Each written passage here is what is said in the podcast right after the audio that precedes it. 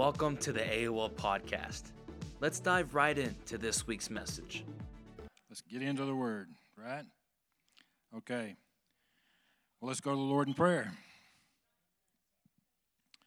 Father, we just come before you tonight. We just thank you for the day that you've given us. This is the day that the Lord has made, and we will rejoice and be glad in it, no matter whether the wind blows, or whether it is dry, or whether it snows, or whether it rains. We're still going to rejoice because this is the day you made for us. And thank you, Father, for allowing us to be in this place tonight. Thank you for your word that's going to be imparted to us through the Spirit of God. And Father, I just pray that we have eyes to see and ears to hear the things that the Spirit of God is trying to tell us, and that we will listen with open ears. We will listen with anointed ears. We will listen and do the things and apply them to our lives that we see written in the Word tonight. So, Father, I just thank you for each person that's here tonight with the hunger, uh, hunger for the for the bread of life and a hunger to be in your presence and a hunger to be in the assembly of your people, Father. And so, Father, we just give you the praise and the glory for tonight. We thank you for what's going to happen. We thank you for everything that you've given to us, everything that you do for us. Thank you for the healing in our bodies. And, Father, we just especially lift up uh, John Lucero tonight, Father, for the things that he's, him and Carmen are going through, Father. And, Father, you know their needs. You know everything that's going on. And so, Father, we just pray for favor. We pray for healing. We pray for um, doors to open. You're the one that opens doors that no one can shut and shuts doors that no one can open. So, Father, we pray for that in their lives, for that to take place tonight and, and uh, com- continued complete healing and restoration in John. We thank you for the progress we've already seen. We give you the praise and the glory for it. Thank you for all things, Father. In Jesus' name we pray. Amen. Lift up your Bible and let's say our pledge. This is my Bible. I am what it says I am. I can do what it says I can do, and I can have what it says I can have. I am about to be taught from the everlasting and incorruptible seed of the Word of God, and I will never be the same. I, will never, ever be the same again. Amen and amen. Amen. All right let's hop right into it because we got a we got a good one, a long one tonight. We're going to cover four churches, so we're going to have a few of them. We're going to have a few of them bunny trails tonight. So, yeah, I hope you brought your 12 gauge shotgun because you might have to shoot him. I promise you, we'll get out of here before um, Survivor is over and before the Amazing Race starts. So, if y'all are fans of that, you. Hope you had it on record. All right, remember the main thing is that the main thing remains the main thing. And who is the main thing? Jesus. We lift him up every time, I hope, when we come into this place. Recap from last week. In our last lesson, we began looking at the personal letters from Jesus to the seven first century churches represented by the lampstands in the vision in chapter 1. This is the second part of the instructions given to John in verse 19 write the things which you have seen, and the things which are and the things which will take place after this. So we're looking at the things which are. Keep in mind, these letters to the churches are just as re- relevant to us today as the word of the churches 2,000 years ago. Jesus is the same yesterday, today, and forever. The condemnations and the commendations, the warnings and the promises are all applicable to the 21st century church. This, the, uh, the letters will remain relevant until this dispensation of grace is over. And when does the dispensation of grace is it over? When is it over? Anybody want to answer? It ends at the end of tribulation at the at the end of tribulation when Jesus comes back with all the saints. That's when the actual tri- dispensation of grace or the church age as it's called uh, that's what we're living in right now, the church age. And it'll go on through, even though the church will be raptured, the dispensation of grace will still be applicable over the seven years. It's just a matter of it's going to be difficult with the church removed and the Spirit of God uh, not in place like he was, the, the restrainer. But anyway, that's another word. So we covered the letters to the church at Ephesus, at Smyrna, and at per- Pergamos or Pergamum in that lesson last week. Uh, tonight, we're going to cover the last four letters to Thyatira, Sardis, Philadelphia, and Laodicea. So let's start with letter number four to the church in Thyatira. It says, Stay true. So we'll read Revelations 2 18 through 29. If you want to turn to that and keep your Bible open, I encourage you, if you got a pen, there might be some words I want you to underline or circle just so you'll have reference to them to come back. You'll, you'll have it up on, on the screen to read, but I mean, you might want to, some of these you might want to uh, highlight or, or uh, identify. But anyway, uh, starting in verse 18, and the angel of the church in Thyatira, of the church in Thyatira, write, these things says the Son of God, who has eyes like a flame of fire and his feet like fine brass. I know your works, love, service, faith, and your patience. And as for your works, the last are more than the first. Nevertheless, I have a few things against you, because you allow that woman Jezebel, who calls herself a prophetess, to teach and seduce my servants to commit sexual immorality and eat things sacrificed to idols. And I gave her time to repent of her sexual immorality, and she did not repent. Indeed, I will cast her into a sick bed, and those who commit adultery with her into great tribulation until they repent of their deeds. I will kill her children with death, and all the churches shall know that I am he who searches the minds and hearts, and I will give to each one of you according to your works. Now, to you I say, and to the rest in Thyatira, as many as do not have this doctrine, who have not known the depths of Satan, as they say, I will put on you no other burden, but hold fast. Underline that, hold fast, if you would, if you're working with your pen. Hold fast what you have till I come. And he who overcomes and keeps my works until the end, to him I will give power over the nations. He shall rule them with a rod of iron. They shall be dashed to pieces like potter's like the potter's vessels. Also, as all, I also have received from my Father, and I will give him the morning star. He who has an ear, let him hear what the Spirit says to the churches. So, as we leave Pergamum, we move inland to Thyatira. Nature itself has marked out this road, a very easy path to Thyatira, conducive for communication between one valley and the other. In ancient times, this was one of the chief travel routes of Asia Minor. Thyatira sat in this long pass, a city built for defense, not with uh, physical towers or, or walls, but with the elite Roman guard stationed there. This embedded safety, this embedded safety with the Roman guard, of course, stationed there, also yielded many guild headquarters and became the center of industries for metalworkers, potters, tanners, weavers, robe makers, and dyers' guilds. Lydia, the seller of purple, who was the first to turn to Christ in Europe, came from here. And just uh, Acts 16 14 gives us a little snippet of what went on there, but this is what it says in those two verses. Now, a certain woman named Lydia heard us. This is uh, Luke, the writer in Acts, and talking about uh, when in Paul's one of Paul's journeys. She was a seller of purple from the city of Thyatira who worshipped God. The Lord opened her heart to heed the things spoken by Paul, and when she, she and her household were baptized, she begged us, saying, If you have judged me to be faithful to the Lord, Come to my house and stay. So she per- persuaded us. So, anyway, Lydia was one of the first converts from, if not the first, from Europe. Lydia's purple uh, cloth that she made, or the dye that she made, is today known as turkey red, a dye made from plant from a plant that grows in this area. And see, that's what I told you that uh, they were uh, dye makers, weavers, robe makers, um, and such as that. And, and, Lydia, she was one of those. And we'll talk more about uh, the trade guilds here in a little bit because it becomes important to know how that fits into this uh, situation here at the church at Thyatira. The church at Thyatira rep- represent the historical age of the church called Romanism, which more, most times is a derogatory term for the Roman Catholicism, uh, dominating the dark, dark ages from AD 590 to approximately AD 15. Remember, we talked about the churches representing a certain historical period in, in, in time.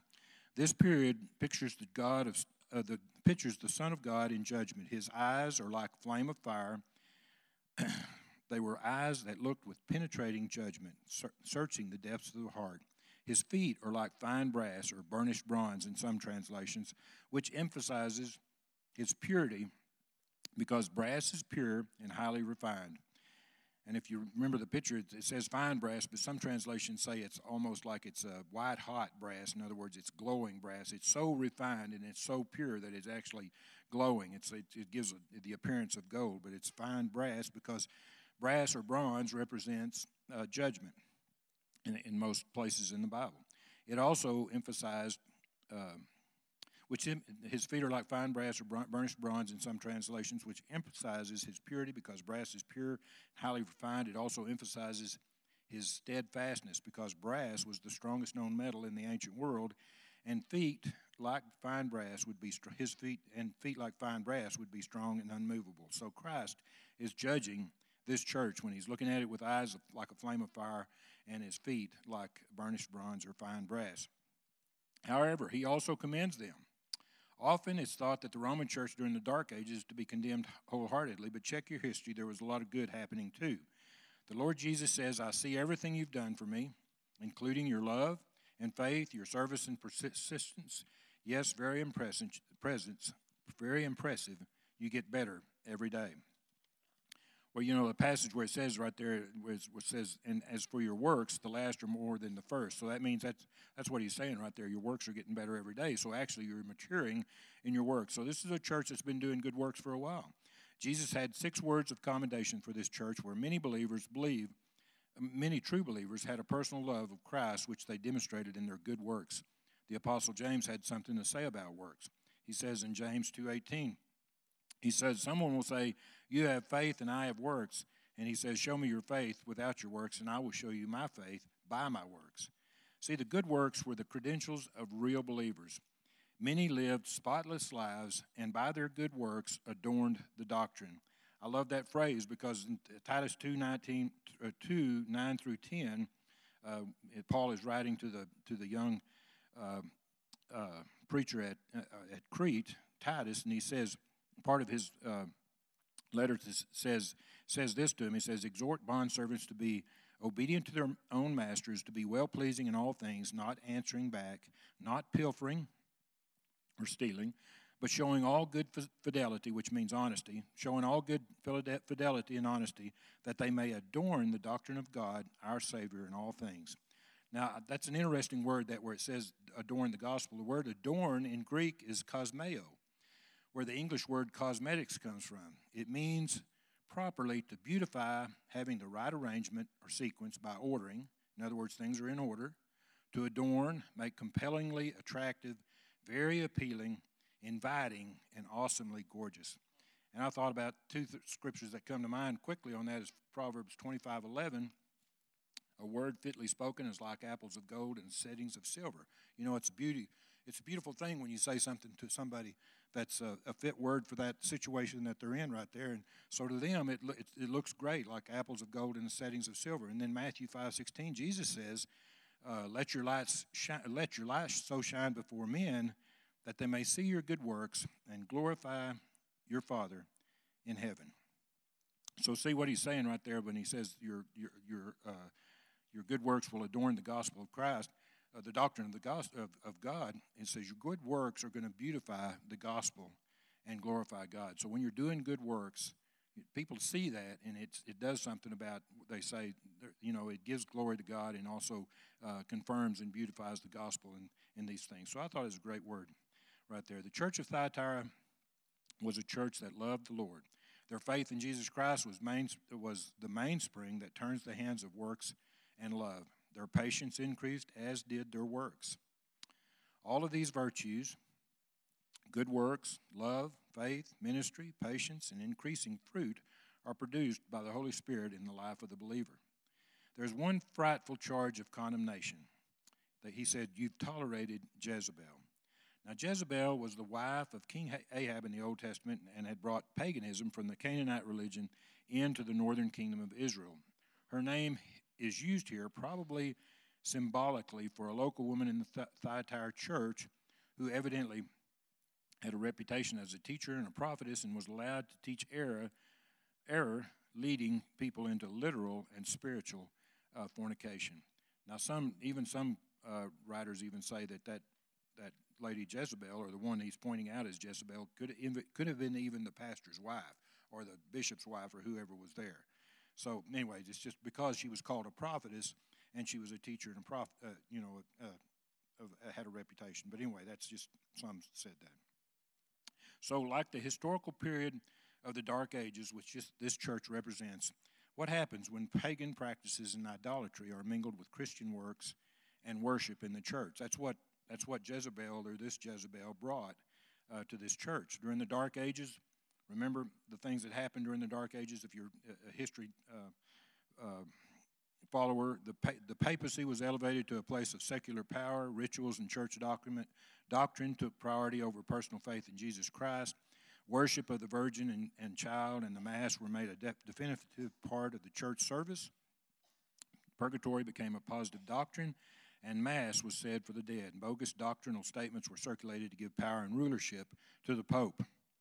So, some of the things and some of the heresies, this is when the Roman Catholic Church actually come up in, in, in, uh, in, in, during the Dark Ages. And that's why they call it, one of the reasons they call it the Dark Ages is because during that time, people were not given the opportunity to read the Word. The Word was not available to the common people, it was only reserved for uh, clergy or, or the, the higher ups, the, the administration and church and things like that. So they were not allowed to even read it. It was written in Latin, which was a dying language anyway, and most people couldn't read, read Latin, so it was, it was uh, put aside from the common people that couldn't read it. I don't think it, it come to it, it wasn't made available to them until many, many years later. But uh, some of the heresies, and I'm not bashing the Catholic Church. I'm sure there are born again people in the Catholic Church. We all know people, and maybe some of y'all come from the Catholic Church, but they have some wild, wild, actually, things that can go back to paganism. You know, uh, some of the heresies at the Roman Church that began during the Dark Ages, these are things that were just, just listed, and this is just a partial list. One of them was setting up the Pope as a representative God, uh, of God on earth. The next was the practice of kissing the Pope's foot, which was actually an act of worship. So you're worshiping the Pope. And they do hold the Pope in very, very high esteem. He's supposed to be the, uh, the, the, representation of God on earth. Uh, then the, they, they started worshiping images and relics. They started use of holy water. They canonized dead saints. They started fasting on Friday and during Lent. This was every Friday. You know the you know the deal. I mean, if you're familiar with Catholics, they fast on Friday. They can't eat meat except for fish. Uh, it word. I don't know if that's still a, the way or not, but that's one of the things they started. Uh, celibacy of the priesthood. In other words, if you were ordained priest, you could not marry. Prayer beads was started. The Inquisition happened. Queen Isabella, Isabella started that, and they, they were trying to kill everybody, especially the Jews that were not part of the Catholic Church. The sale of indulgences, uh, where corruption went wild in that. Transubstantiation, that's a large word, but all that means is they believe the bread and wine that you take in communion actually turns into the body and blood of Christ. That's what they believe. It actually, as you eat it, it actually turns into the real body and the real blood of Christ. But anyway, so that in adoration of the wafer, the Bible was forbidden to the lay people. Uh, the cup of communion was forbidden to the people. The doctrine of purgatory uh, come about. Uh, I think everyone knows what purgatory is, a place of the dead where you pray, try to pray them out or do so many different things to, to get them out. The Bible specifically says you can't pray for the dead. Nothing, you can, nothing can change that. And the doctrine of seven sacraments affirmed that's the baptism, Eucharist, confirmation, reconciliation, uh, anointing of the sick, marriage, and ordination. That's the seven sacraments that they affirmed. And some of those things are not bad at all, except, you know, of course, they start baptism uh, as a child, as a baby. The Ave Maria approved, that's the one where, if you watch Blue Bloods, that's the one where they all say the prayer of Hail Mary, full of grace, and all that. so they're dead in the, yeah, cheers. Have a glass of whiskey. okay. Tradition was granted equal authority with the Bible, and the apocryphal books were added to the Bible. That's why the Catholic Bible has about 20 more books than everybody else's. Uh, Immaculate Conception of Mary doctrine, you know, Mary was birthed uh, free from original sin, is what they say. The infallibility of the Pope declared. The Assumption of the Virgin Mary, where she assumably had, was resurrected, glorified, and taken bodily into heaven. Mary proclaimed the mother of the church, and on and on. So you can see all those things right there. Those are totally unbiblical. They're not biblically supported, and those those are things that come from a lot of. Actually, when you trace those out, a lot of those things come from uh, pa- pagan practices. So they're they they go back to pagan. But anyway, back to uh, Jezebel. As Jezebel killed Naboth, this is in the story in uh, in 1 Kings 18 and 19. You can go back and read that. And persecuted God's prophets, so the Roman Church instituted the Inquisition during this same historical period. So uh, look up Inquisition, it'll give you a, a frightening history of what happened uh, to the Jews and, and uh, other people during that time. Part of the reason that America was discovered happened as a result of the Inquisition. This uh, Jezebel spoken of here was seducing them away from the truth, in sharp contrast to Lydia, who we talked about already, also from Thyatira, who was the first to turn to Christ. Yet Christ said he gave her time, talking about Jezebel, he gave her time and space to repent, but she wouldn't. He was showing mercy by giving her and those that followed and those that tolerated her time to either change or to remove her, but it did not happen. In other words, he was saying, you either repent or you either remove her. The church would remove her, but see, the church didn't remove her. So Jesus is dealing with three groups of people concerning this spirit of Jezebel in this woman. One was those that compromised with her and followed the, and practiced her pagan doctrines. The others, the other was those that tolerated the compromise and the compromisers. In other words, they the ones that tolerated. They might not have participated, but they tolerated it, or they were the ones that were actually the compromisers and went along with it and then those that remained faithful and did not tolerate the doctrine or compromise. So you, you, probably ought to note, write this down. Tolerance and compromise are enemies to the truth. I'm not saying that's etched in stone on everything, but most of the time, tolerance and compromise are enemies to the truth. That's a that's a worthwhile saying right there. So. Uh, Jesus pronounces Jezebel's judgment and judgment on all who rebel against him unless they repent. He will lay them low. He wants all the churches to know that he's able to see beyond appearances right into every motive. That's why we say he has eyes like, that's why the Bible says he has eyes like a flame of fire. All our thoughts, feelings, and purposes are seen by him. As written in the letter, I am he who searches, examines the minds and the hearts. That's in 223. He, uh, he discerns our entire beings and will reward our judgment according to what we deserve. To the rest in, in Thyatira who didn't get sucked into Satan's schemes, who didn't worship a parody of the gospel, um, who didn't think they were spiritual superiors, Jesus promised no other heavy burden. He knows our hearts and knows what we can stand.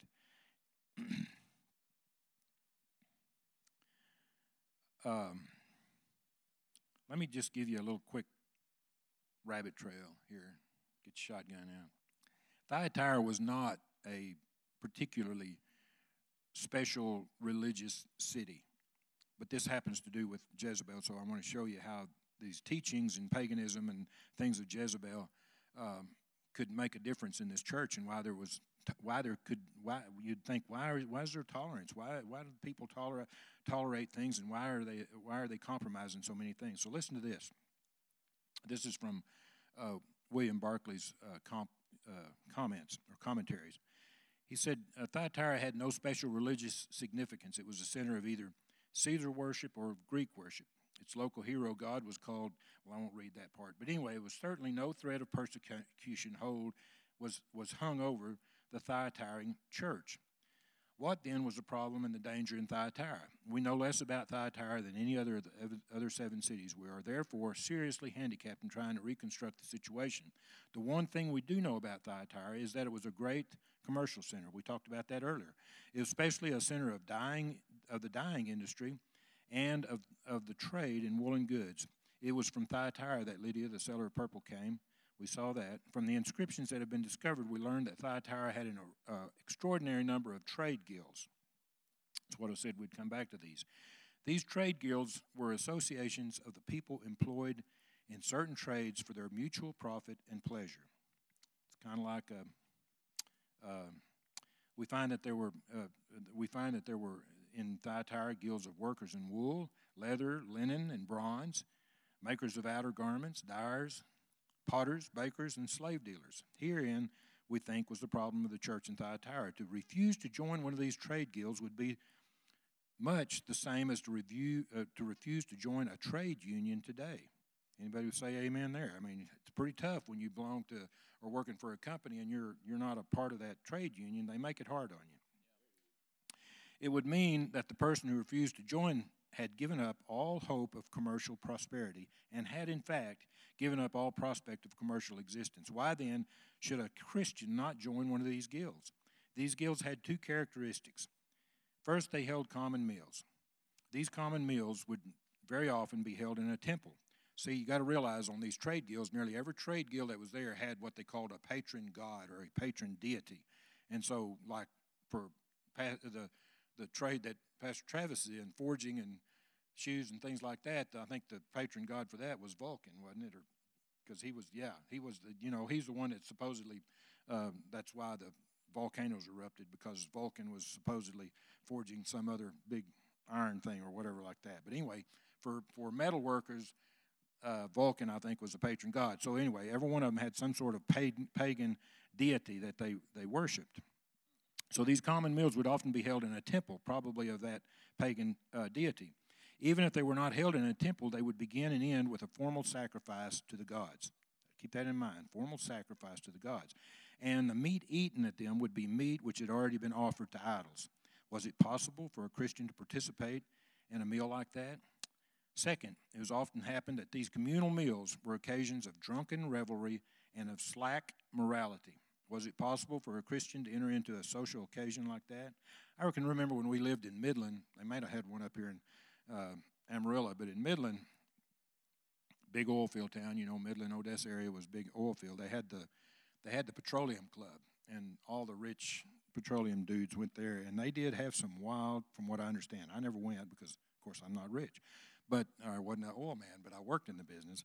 But they they had wild parties. I mean, no telling what all. I've, I've heard some stories. You, they, they were wild. So that's what they had drunken revelry, revelry and the slack morality. Was it possible for a Christian to enter into social occasions like that? Well, answer obvious, at least probably no, right? Here was the problem at Thyatira. There was no threat of persecution. The threat came from inside the church. Inside the church, there were those who were asking why the Christian should not be a member of a trade guild and why he should sacrifice his business interests by refusing membership. Such people would argue that the Christian was so defended, so defended by the Holy Spirit in the presence of Jesus Christ that he, could, he would take no harm by sharing in the ceremonies and feasts of the trade guilds. Where have you heard that before? In other words, this woman addressed, or in other words, in Thyatira there was a strong movement led by this woman addressed as Jezebel, which pled for compromise with the world and the world standards in the interest of business and commercial prosperity? The answer of the risen Christ is unequivocal. With such things, the Christian must have nothing to do. Right? Agreed? That's why. And so when we're talking about Jezebel, because she was the one, she was teaching things, um, as the word says over here, uh, part of the scripture that we read. She said, um, she, she the, the prophet is to teach and seduce my servants to commit sexual immorality and eat things sacrificed by idols. So obviously that that tracks right along with that. That's that's what she was talking about. Okay, go ahead and eat. It's not going to harm you. You're you're you're uh, protected by grace, and you're you're you got the power of the Holy Spirit, and you can resist that. It's no, it's okay. But you know, if you go back to um, to the uh, that that was a problem in the early church, and it was addressed by the Jerusalem Council in Acts uh, chapter 15, I believe, when they were talking about uh, circumcision. I think I've got that in here somewhere. Yeah. And uh, remember, they were talking about a certain, you know, some of them were saying you must be circumcised and keep the law. So uh, Paul and, and Barnabas went back to the Jerusalem council and they talked about it. And they decided, they made this Jerusalem decree that for them to say that to lay upon no greater burden than these necessary things. This was a message they were supposed to take back that you abstain from things offered to idols, from blood, from things strangled, and from sexual immorality. So that kind of gives you an idea why they were, might have been uh, tempted to eat of uh, meat, uh, meat that was uh, sacrificed to idols. So just I thought that would be interesting to throw in there because that was specifically addressed in that part of it. So uh, anyway, but hold fast Verse 25. What you have till I come. So I told you to write, write uh, to uh, put an underline on that. And the reason I said that is because it's something to think about. What, what do you mean? What do you have? What are you going to do when you hold fast to something? Well, you hold fast to something that somebody's trying to take away from you. Someone is trying to take something from you. That's what uh, um, Brother Hagin told Billye Brim one time, she asked that question of him. She said, What do you mean, hold fast? What are you t- talking about? And he said, Well, if, if Jesus tells you to hold fast to something, that means there's somebody out there trying to steal it from you. So when he says hold fast, something's trying to take it away from you a temptation or the devil or doing something or whatever like that. Hold fast. And you'll see that several times in these, um, in these letters. Hold fast because someone is trying to take something from you. So obviously, Christ is beginning to say to his church, I'm coming to take you out of here. And because of this, you should stand fast for me. Overcome the false teachers and the works done only by effort and not by the Holy Spirit. To his church, Jesus promised to give power over the nations. That's, that's in verse uh, 26. Uh, see also 1 Corinthians 6 2. You can read that on your own. Go back. And a rule and, and a rule with a rod of iron, referring to the millennial reign of Christ, in which we as believers will all share. When we persevere like this, Jesus said, I will give him the morning star. He himself is the bright morning star. We see that in Revelation 22 16. And his coming for his own, and he, his coming for his own at the rapture is the hope of the church. Titus 2.13 says, uh, he look, we're looking for the blessed hope and the glorious appearing of our great God and Savior, Jesus Christ. Y'all looking for the hope and the glorious appearing? I hope so. Keep looking to the east. It's going to happen one of these days in the twinkling of an eye. Not everyone who gets this message will really hear it. The children of Jezebel won't, but the true children of the Lord Jesus will hear, for the Holy Spirit opens the blood tipped ear. We must be very careful in our study of God's Word that we not run ahead of His Spirit. Let Him be our teacher. Only the Spirit of God can make His Word real to you and me. And I underlined the blood tipped ear because that's, that's part of the thing. You need to know what that means uh, because, but I think it's it's very appropriate when we're talking about. He said he's always saying, "Let him, let uh, him who has ears hear what the Spirit of the Lord says." In the the blood tipped ear, the meaning of that is it goes back to Exodus 20, 29, 20, when uh, the priest was being consecrated for the first time, and um, there's a there's a ritual that they were going to go through, and part of that ritual is is this right here. Uh, he's given it to uh, uh, Moses, and, and it refers to, uh, to Aaron and to his sons. And he said, Then you shall kill the ram and take some of its blood and put it on the tip of the right ear of Aaron and on the tip of the right ear of his sons and on the thumb of their right hand and on the big toe of the right foot and sprinkle the blood all around the altar. What this means in the ordination, ordination ceremony of the priest, the blood of a ram was applied to the priest, priest's ear to signify that he would hear only the word of God and to his thumb to signify he would rightly perform the duties of the priest, and to the toe to signify he would walk in the path of righteousness. So, see, we're all part of the royal priesthood. We're all priests now to the living God, and so that all applies to us. So, uh, hopefully, your blood tipped ear, every one of us, anybody that's a covenant person, we are, co- we are under the new blood covenant of Jesus Christ, and we have blood tipped ears, right? Letter number five to the church in Sardis Wake up. And to the angel of the uh, church in Sardis, write These things says he who has the seven spirits of God and the seven stars. I know your works, and that you have a name, that you are alive, but you are dead. Be watchful and strengthen things which remain that are ready to die, for I have not found your works perfect before God. Remember, therefore, how you have received and heard, hold fast and repent. Therefore, if you will not watch, I will come upon you as a thief, and you will not know what hour I will come upon you. You have a few names, even in Sardis, who have not defiled their garments, and they shall walk with me in white, for they are worthy. He who overcomes shall be clothed in white garments, and I will not blot out his name from the book of life, but I will confess his name before my Father and before his angels. He who has an ear, let him hear what the Spirit says to the churches. The church at Sardis met in a city set on the edge of a steep mountain with only one entrance up the cliff. All Sardis had to do was put a guard at that one place to watch the city. It was thought throughout the ancient world to be impregnable. And Pastor, during his time of, of talking to us about uh, and preaching to us about the seven churches, he, he uh, brought this, uh, this story up, and I want to I want to re, uh, retell the story about why this city was considered impregnable. Uh, this city was also considered uh, because they were impre- because they were on a high, uh, steep mountain and there was only one entrance that they were they, they become soft and uh, neglectful. And they had a lack of discipline and dedication. So it was the doom of sardis on a few different occasions.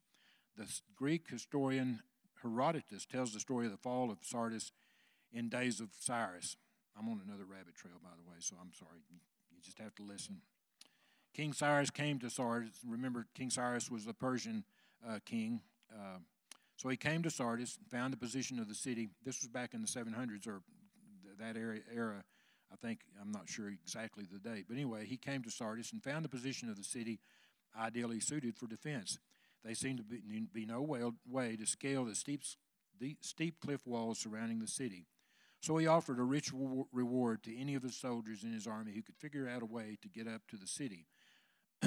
One of the soldiers studied the problem carefully.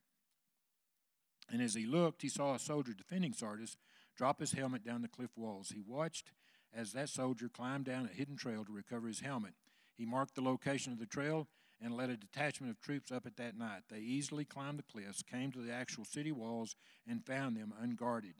The soldiers of Sardis were so confident in the natural defenses of their city, they felt no need to keep a diligent watch.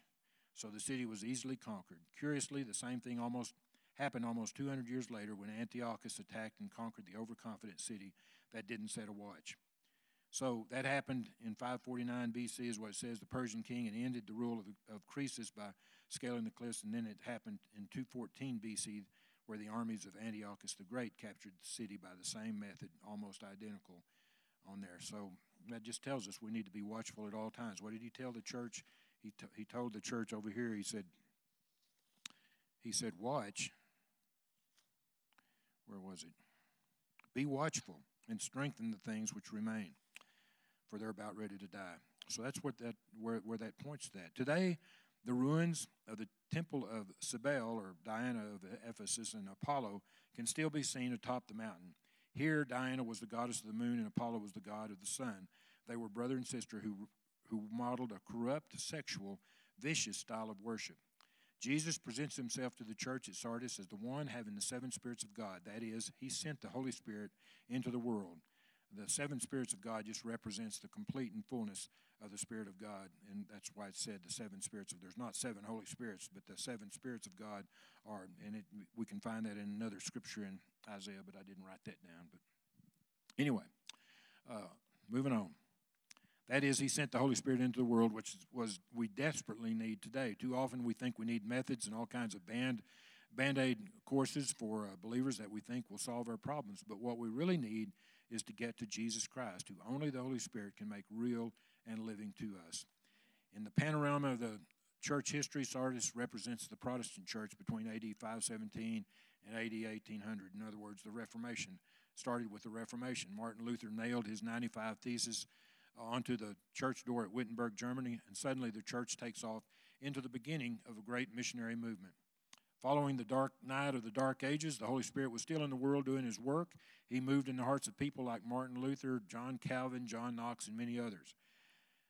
Verse 3 1, verse 3, uh, I mean, chapter 3, verse 1 says, I know your works. The Lord commends this church for how their faith produced good works, even when the church as a structure is dead.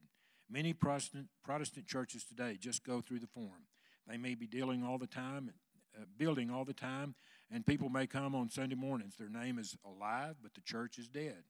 There is recovery of some of the critical doctrines, like there is recovery of some of the cri- critical doctrines, like the authority of the Word of God, the total depravity of man, and the justification by faith. But in many other ways, the church did not recover. Instead, many of our conservative churches are improving people and using cosmetics on the carnal nature, which would be more like easy grace. Thinking that a few little rules and regulations will enable you to live the Christian life. Also, instead of believing by grace through faith alone, which we see in Ephesians 2 8, they preach that you have to do something in order to be saved. These are some of the things which characterize Protestantism today is very far from its original position. 2 Timothy 3 5 gives kind of an idea what what uh, what he's saying right here. He says, having a form of godliness but denying its power, and from such people turn away. I encourage you to go back and read actually three verses one through five, but this this was just the tail end of that. To them, Jesus says, Be careful, be watchful, and strengthen the things which remain that are ready to die, for I have not found your works perfect before God.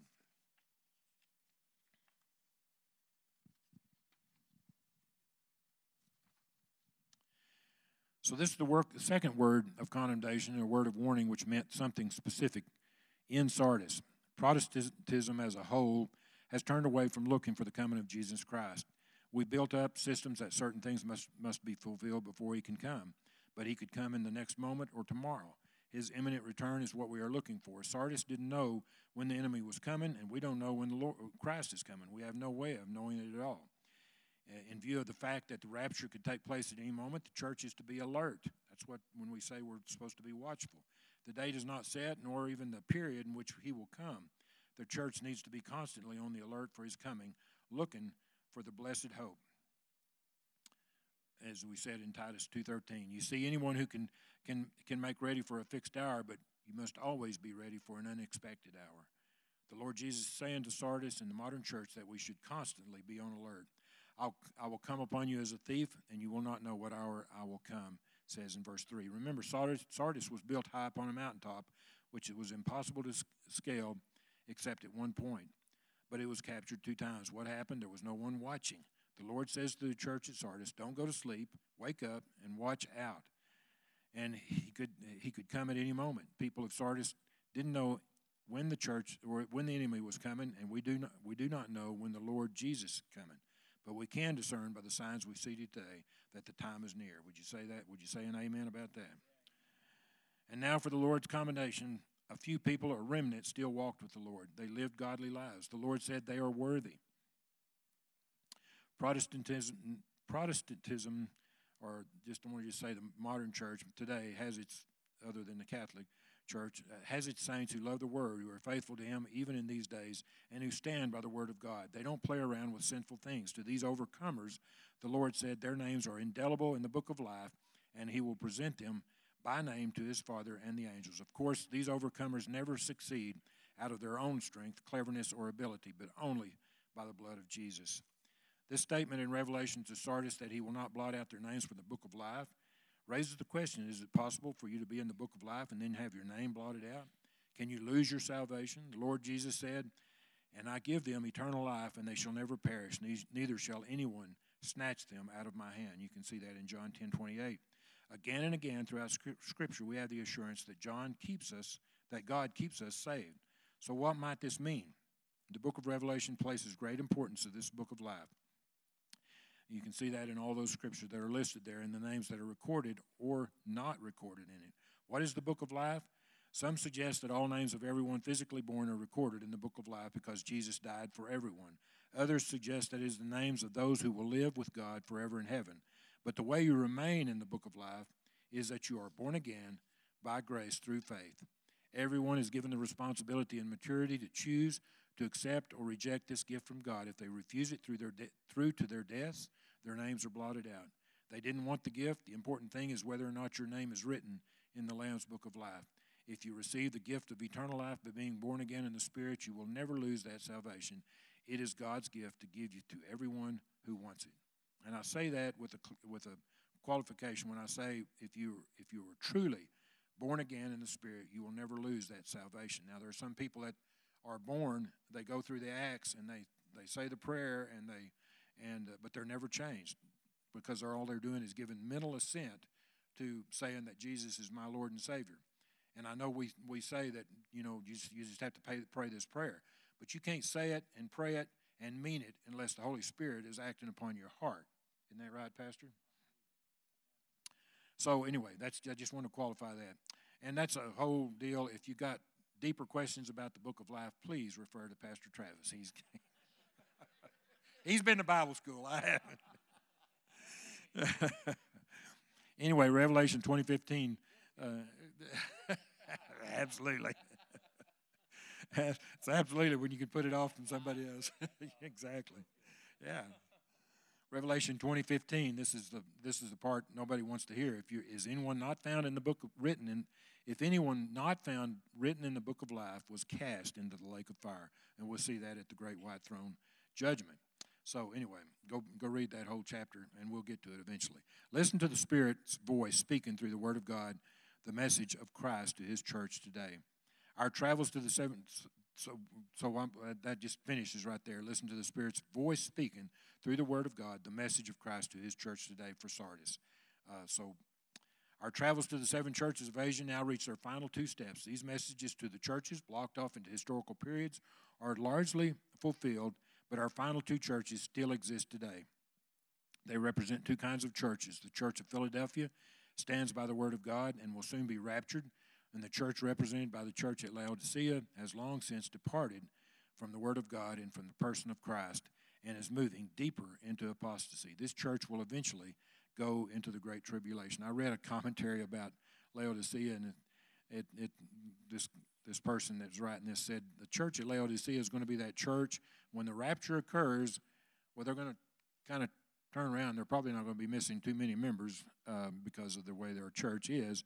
But anyway, they're going to look, and then they're going to come back to sun, church on Sunday the next week after the rapture, and business as usual because they still haven't got it. They're still I guess you could still say they were woke, couldn't you say, Pastor? Letter number six to the church in Philadelphia. Better move on. Stay true. Uh, starting in, in uh, verse 7 and to the angel of the church in Philadelphia, write These things says he who is holy, he who is true, true, he who has the key of David, he who opens and no one shuts, and shuts and no one opens. And I know your works. See, I have set before you an open door, and no one can shut it. For you have little strength that no one shuts and shuts and no one opens. I know your works. See, I've set before you an open door, and no one can shut it. For you have little for you have a little strength, have kept my word, and have not denied my name. Indeed, I will make those of the synagogue of Satan who say they are Jews and are not, but lie. Indeed, I will make them come and worship before your feet and know that I have loved you. Because you have kept my command to persevere, I also will keep you from the hour of trial which shall come upon the whole earth, whole world, to test those who dwell on the earth. Behold, I am coming quickly. Hold fast that you have what you have, that no one may take your crown. He who overcomes, I will make him a pillar in the temple of my God, and he shall he shall go out no more. I will write on him the name of my God and the name of the city of my God, the New Jerusalem, which comes down out of heaven from my God, and I will write on him my new name. He who has an ear, let him hear what the Spirit says to the churches. You can still visit the city of Philadelphia today in Asia Minor. Now, now, it's, now it is called Ala Sihir uh, in Turkey. This uh, beautiful congregation represents the revived church because it still teaches and is hungry for the Word of God. There is actually a church there, a Christian church. Historically, it dates from the beginning of the 19th century to the rapture.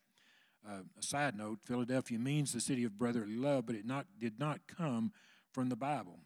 Rather, it was named uh, by, um, actually, it should be, it was named by, the, his, by Eumenes uh, for his brother Attalus II in great, lo- and, in great love and loyalty for his brother. Uh, he was the king of Perg- Pergamum. Uh, Eumenes, yeah, it was named for Attalus II. He, that was the brother of Eumenes, and he was the king of Pergamum. So he, he named the city, city Philadelphia the city of brotherly love. It's an interesting fact that the two churches Jesus, Jesus didn't condemn are places still in existence today. That would be Smyrna and Philadelphia. They still exist today as uh, viable cities. In each of these seven messages to the church, the Lord tells us something of himself as the glorified Christ our great high priest in chapter 1. Here in Philadelphia, he reminds us that he is holy, holy at his birth, holy at his death, and holy in his resurrection, and holy today in his present priestly office. There's some scriptures there that you can read uh, to confirm that. He is also true, meaning genuine and complete. He also hints about his regal claims as ruler of this universe, he who has the key of, the, of David and that even today he is sovereign, sitting at his Father's right hand, waiting for his enemies to be made his footstool. The church at Philadelphia represents churches the world over, regardless of their labels, which still remain true to the Word of God. Does this church remain true to the Word of God? It does, absolutely. The church sees their works the fruit. Now, I, I, don't say that to be puffed up, but I believe our church does preach the uncompromised Word of God every chance it gets and every time we have the open, doors open. So I believe This is, is a part of the Philadelphian church as we see it today. The Lord sees their works, the fruit in the lives of his believers. If your life doesn't produce fruit, then something is wrong. These works don't save you, but are good evidence that you are saved.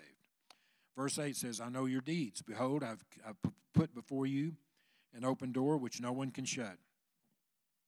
The Lord is the one who opens the doors of opportunity for you to know Him and His Word, and nobody hinders it. He intends for you to move into Him and then out to the world to make Him known through those doors. They go together. We have little power, but He blesses us. This church in Philadelphia was, was humble. It had no impressive numbers, buildings, or programs, but the Lord said He will do the counting. In a day of unbelief and skepticism, the Lord Jesus commends this church because it stands on His word and remains true to Him by proclaiming Jesus as God and His substitutionary death for sinners. The Lord Jesus says that even the enemies of the Philadelphian church will know He loves this church. The true Bible believing church lasting, lasted longer than any of the other seven churches mentioned in the Revelation. Uh, perhaps that was due to the Lord's praise of their patience in keeping the Word of God. They waited for Jesus' coming patiently. 1 Thessalonians 1.10, Paul, uh, uh, Paul is writing to the church at Thessalonica. He says, And to wait for his Son from heaven, whom he raised from the dead, even Jesus, who delivers us from the wrath to come. So that's a good, that's a good uh, phrase right there, a good um, scripture right there to, to tell you that He's going to keep us from the wrath to come, which is the tribulation time. So we're, we're, talking about the rapture there.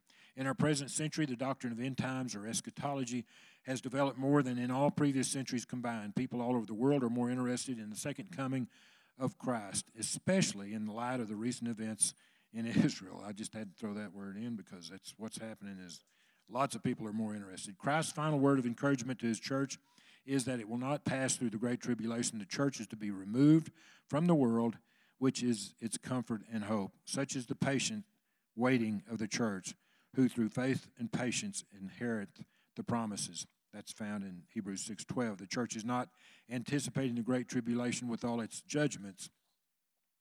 You can see that in John uh, 524 and the other revelation references there, but rather is looking for Jesus Christ to call them out at the time of the rapture. And when he comes, it will be quickly, meaning suddenly. This is the promise that is the hope of the church. The church is not looking for a great tribulation period, nor where are we told to gird up our loins, grit our teeth, and clench our fists because the great tribulation is coming and will we certainly be going through it. Jesus never says that, but instead, looking for the blessed hope and glorious appearing of our great God and Savior, Jesus Christ.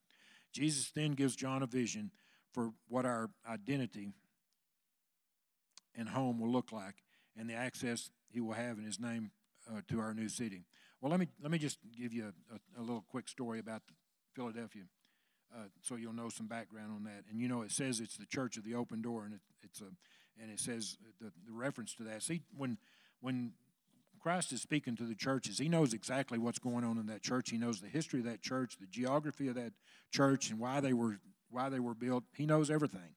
So it's not like he's writing this letters randomly. He could have. Why didn't he write? No one. Why, why didn't he write? He who opens to no one shuts, and shuts and no one opens to any of the other churches. Well, there's a reason this one was written for that purpose right there. Philadelphia was founded for a very special purpose and a special with special intention. It was situated where the borders of Mysia, Lydia, and Phrygia, their three provinces, uh, considered the wilderness provinces to the west. It was a border town, but it was not as a garrison town uh, that Philadelphia was founded, for there was little danger there. It was founded with the deliberate intention that it might be a missionary of the Greek culture and the Greek language to Lydia and Phrygia. So well it did its job uh, and do its work that by AD 19 the Lydians had forgotten their own Lydian language and were all but Greeks. Um, so it's written that the the letter, uh, the center for the for the they were the center for the diffusion of the Greek language and Greek letters. Uh, so that is what the risen Christ means when he speaks of the open door that is set before Philadelphia. Three centuries before Philadelphia had been given an open door to spread Greek ideas in the land beyond, and now there, was, there has come to it another great missionary opportunity, an open door to carry to men who never knew it the message of the love of Jesus Christ. That's what the Philadelphian church is supposed to do today, is to carry uh, the message of the love of Jesus Christ to. That's why our church wants to be a, a church that goes works outside of the walls of the church and into the community. So, but Philadelphia, this is interesting here, but Philadelphia, had, when it, it applies to this next paragraph that we'll read, it was uh, that uh, had a great characteristic was that left its mark upon the letter. It was built on the edge of a great plain. It was had great volcanic. It was a great volcanic plain which bore the marks of lava and the ashes of volcanoes then extinct. That had its advantages. Such land is fertile, and Philadelphia was the center of a grape, a great grape growing area, many uh, vineyards and things like that out there. But that also had its perils, that these perils left their mark more deeply on Philadelphia than any other city. So it was built around a lot of volcanic activity, or where there had been. In AD 17, there was a great earthquake. And the earthquake, which destroyed Sardis and 10 other, other cities, happened. In the other cities, the earthquake was over and, the door, and, and done with. But in Philadelphia, the, the, it says the tremors went on for years. Uh, Strabo, was, which was a Greek writer, he describes Philadelphia as a city full of earthquakes. Now, it often happens that when an earthquake shock comes, people meet it with courage and with self possession. But it is frequently the case that ever recurring minor shocks over a long period drive people to sheer panic. That is what happened in Philadelphia. He describes the scene. Shocks were an everyday occurrence. Great gaping cracks appeared in the walls of the houses. Now one part of the city was in ruins, now another. Most of the population lived outside of the city in huts and feared even to go into the city streets lest they should be killed by falling stones or in masonry. In other words, they, they lived outside of the city. They come to the city and did business in the city, but they left because they didn't want to stay there overnight. Those who still dared to live in the city were reckoned mad. So these terrible days in Philadelphia were never wholly forgotten. The people in it ever waited subconsciously for the ominous tremors of the ground, ready to flee for their lives to the open spaces. People in Philadelphia well knew that the gratefulness and security lay in the promise that they would go out no more. A promise like that meant for them the security their hearts desired. I wanted to read that to you because it says in this next paragraph Jesus gives John a vision for a new identity and home. We will look at what and home will look like and the access we will have in his name to our new city. This is the passport and visa of the believer that will enable us as citizens of heaven to pass freely on the earth uh, freely on this earth and anywhere in God's uni- universe. We are told we will not go out anymore. So what he's saying is, uh, he knew that this city, and he also said, remember, he said, you'll be a, a house in the in the house, uh, you'll be a pillar in the house of God. He's, these are all references to these people. They would know what he was talking about because they would know that a strong pillar would hold up a, a house, uh, even in a quake. And also, you would not have to go out. You would have to not go out no more, meaning that you could have that security which would be referencing the eternal security we have and that we will dwell in the house of the Lord forever, uh, like Psalm 23 6 says. But with God's passport, we can go everywhere. This is all wonderfully and blessedly true. God will always give us a new name for Himself as a sign of our personal relationship with Him. I will write on him the name of my God and the name of the city of my God, the New Jerusalem, which comes down out of heaven from my God, and will write on him my new name, let me read this one more thing, another rabbit trail here.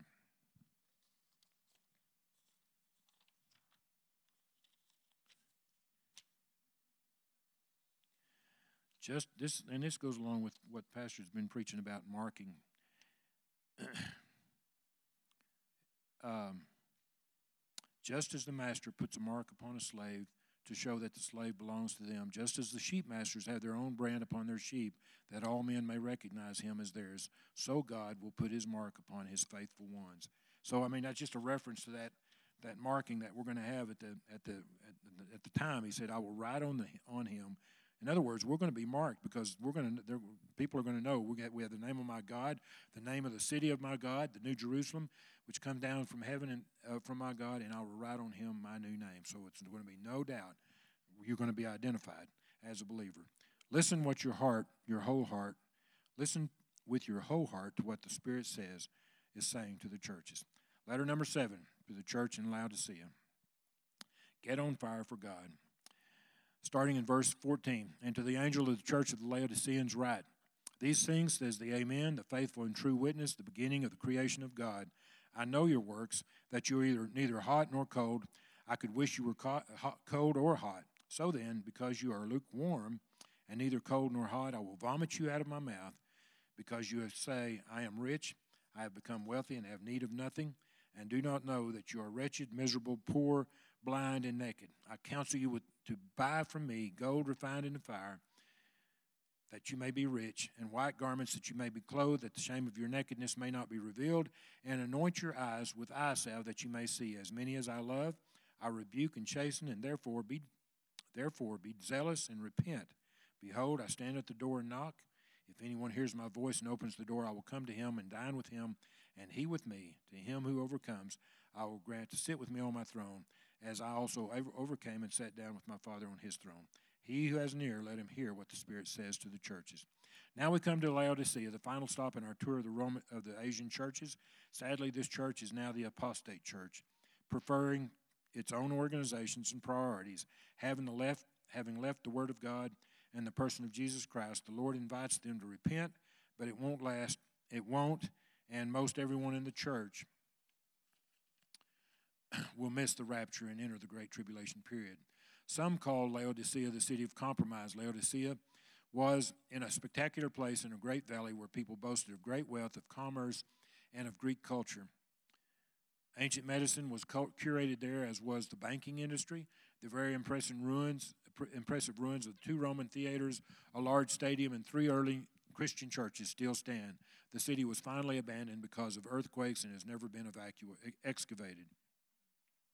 When Jesus revealed to John what to write to the Laodiceans, he told us a little more about himself. He says, I am the Amen, the last word. He will fulfill all the promises of God. This is important because it seems the Laodiceans had rejected the deity of Christ. This is the only place in Scripture where Amen is a name. He says, I am the faithful and true witness. He alone is the one who will reveal all and tell all. And finally, he says, I am the beginning of the creation of God, meaning I am the creator. Jesus says to the, to the uh, church at Laodicea, I know you inside out, and I find little to my liking. You're not ho- cold, you're not hot. This has a background and a local meaning for the people in Laodicea for the first century. Situated in a high valley, they had a difficulty getting water. They, the Laodiceans built aqueducts to bring cold water down from the nearby mountains. When it left the heights, it was ice cold, but by the time it made the trip down, it was lukewarm. From the valley, they brought hot water up from the springs, but the time it got there, it became lukewarm also. That, that's, that's, a, that's a story um, that is, uh, bears out the truth on that because they, to the, to the uh, south or to the north of them, there was a place called Hierapolis, which had hot springs. Anybody ever been to uh, Pagosa Springs and you, the hot springs that are there, and you know what the smell smells like, right? It's pretty rank. Anyway, if you've been to hot springs, so that's what they're talking about. They had hot springs like that from, like at Pagosa Springs at, at Hierapolis, which was one direction from them. Then at Colossae, uh, to the southeast of them, where the mountains were, the cool water from the mountains could flow. And so they built two systems of aqueducts from pl- both both places. They were the ones that were the, supposed to proclaim that they were first city built that had hot and cold running water. That's what they that was their claim to fame or one of the claims to fame. But it didn't work out that way. For one thing, the water, like it said, by the time the water got there from the cold, it was down to lukewarm. By the time it got from the hot, it was down to lukewarm. And so it didn't pan out the way because it was so many miles. It was like 10 or 11 miles to both places. And especially the one from coming from um, Hierapolis, which was the hot springs, had that sulfur smell to it. And so it made it kind of a putrid smell. So that's you know, when it come down to being lukewarm. It might not have been so bad when it was hot, but when it was lukewarm, it was very smelly, and of course that that's what caused the problems. So they brought hot water from the springs, but it was all lukewarm. And when the Lord Jesus said to the Laodicean church, "You are neither cold nor hot," they knew exactly what, what he was talking about. They had been drinking the sickening lukewarm water for years. The Lord Jesus said this church was neither cold nor hot, and he would spit it out of his mouth. So when you drink iced tea, you want it cold, right? And when you drink hot coffee, you want it co- hot, right? But if either one of them turns out to be not hot or not cold like you want it, then it, it's tepid. It's not near as desirable. exactly. A cold church has denied every essential doctrine of the faith, prefers its formality, and it ignores uh, the and opposes the Word of God and the gospel of Christ. Hot speaks of those with real spiritual fervor and passion, like the Christians in Ephesus, although they were even getting away from their best love, their first and best love. Lukewarm This is a picture of many churches today in the great denominations that have departed from the faith. They try to stay in the middle of the road, not coming out against the Word of God, but not standing strong for it. This is the worst kind of hypocrisy. You're professed Christians. Jesus says, You say you love me, but you don't mean it. Say, having a form of godliness, but denying its power. From such people, turn away. Listen to these two passages carefully because we are living today, two messages carefully because we are living today in the time of the Laodicean church and of the Philadelphian church. Both of them, side by side, are those who believe the Word of God and follow it, love it, obey it, and those who reject it. Jesus was done with his condemning observation of Laodicea, and he says, You brag, I'm rich, I got it made, I need nothing from anyone. Obviously, that in fact, you're pitiful, blind beggar, threadbare, and homeless. Because you say, I'm rich, I've become wealthy, and I've seen nothing, have need of nothing, and do not know that you are wretched, miserable, poor, and blind. See, it was a banking center. They thought they were rich and didn't need it, but he says, You need gold that's refined in fire. That's the true gold. That's the truth. They needed that. There's also a place of, of uh, a great, uh, it was a great uh, place of uh, weaving and, and uh, um, cloth making or whatever like that. So they, that's why he says you, you know, you're, you're, you're naked because you think you're clothed with this fine woolen stuff that you make here, but it's nothing because you're, you're running around naked because you don't have the white raiment of righteousness that you need. And then he says you're, you're blind. And one of the things that uh, Laodicea was known for was a, a uh, powder um, that was uh, used to cure eye disease or, or to heal eyes. And so when he says that, you know, he's, he, he's, he knows that people know when he says you're truly blind because even though you have the eye salve, you think you have you, you think you're wide awake, but you're not. You're blind. So Laodicea believed money was the answer to every problem. They had more of it than the other churches. The church in Smyrna was poor, made up of slaves and poor folk, yet on the spiritual side of the ledger, the Laodicean church is the wretched one worse off than any of the seven churches. It is to be pitied because it is spiritually poverty stricken, with no study of the word, no love for Jesus, and no witnessing of his saving grace. Yet it is blind to its own true condition. It failed to tell people they were sinners, failed to tell them of sin's consequences, and failed to offer them salvation in Jesus Christ. We are living in Laodicea today. The church is failing to witness to the saving grace of God. In not this church, in most churches in this in this day and time. In this in this Jesus' last message to the church, he says, "Be hot, get on fire for God, get rid of lukewarm Christianity, and repent." It's not too late, even for those in this church today, to turn to Christ. Jesus invites anyone to come to Him. I stand at the door and knock. Jesus says, "If you hear me, call and open the door. I will come and eh, come right in and sit down to supper with you." This speaks of fellowship, of feeding of the Word of God, and of coming to know Jesus Christ better. This is a glorious, gracious picture of the Lord Jesus at the heart's door of the sinner, asking to be invited in. He will not crash the door. The Lord Jesus has moved heaven and hell to get to the door of your heart. But when he gets there, he will stop and knock. You will have to open the door to let him in. So here's a summary of the seven letters to the churches. We must be careful in our study of God's word not to run ahead of him, but instead let him be our teacher. If you have a blood tipped ear, he wants you to hear what he says to, to say. He has to say, only the Spirit of God can make the word of God real to you. Back in the beginning, John's vision, Jesus told him to write down the things which are, and now it's done. He's done that. We've spent time with these seven churches and learned how they relate to the periods in which the church has lived. If we are a member of His church, we are part of this great company. The beginning with the day of Pentecost and coming down to the present hour, this is us, those who trust the Lord Jesus as their Savior. In each of these messages to these churches, the Lord Jesus spoke to that local situation. He also blocked off all of church history, with each church representing a season and together covering the complete life of the church on earth. And each of these messages is a word for us today. To the church at Ephesus, Jesus warns of the danger of drifting from our first and best love and a personal and loving relationship with Jesus Christ. The real test of any believer, especially those who want to serve Him, is not our methods or systems or even our dedication. The one question is do you love Him? Do you love the Lord Jesus? When you love Him, you will be in a right relationship with Him. But when you drift from Him, it will lead you to lukewarmness. The Lord told the church at Smyrna not to fear suffering. We're frightened of that today. We don't want to play a, pay a price for serving the Lord Jesus, and yet that is sometimes his method To the church in Pergamum, Jesus warned of incorrect doctrine. To the church at Thyatira, he warned of being tolerant of living like the world, and he asked the church at Sardis if they were even alive. The church in Philadelphia was not even was not in any grave danger, but still the Lord told them to be careful to stay true to the faith. Don't let anything deter you from keeping his word. And finally, to the church in Laodicea, the church, he said, professes to be the church, but lacks reality. The Lord Jesus extends a final call to repentance and an invitation to come to him. So I hope you got something out of that from the seven churches. And, and uh, so now we're, uh, next time we meet, we will get into the things which will take place after this. We've got, and the things which are, we're still in living in the time of the things which are. We won't actually be participating in the things which will take place until the rapture, but that'll be a glorious day, so that'll be great. So uh, that's what we'll talk about the next time we get together, um, and that will be next Wednesday, I believe. So hope you come back for lesson number five. Let's pray.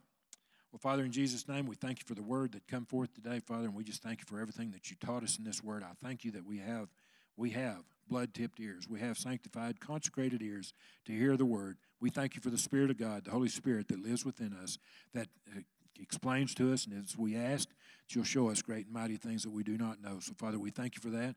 We thank you, Father, as we leave this place, that we can take these words of assurance, of security, of blessedness, and of all the things that you've taught us, Father, and we can take them out to the world to share to the world, to do what we are called to do as the Church of Philadelphia, to share the love of Jesus Christ with everyone we come in contact to. Help us to be faithful to that.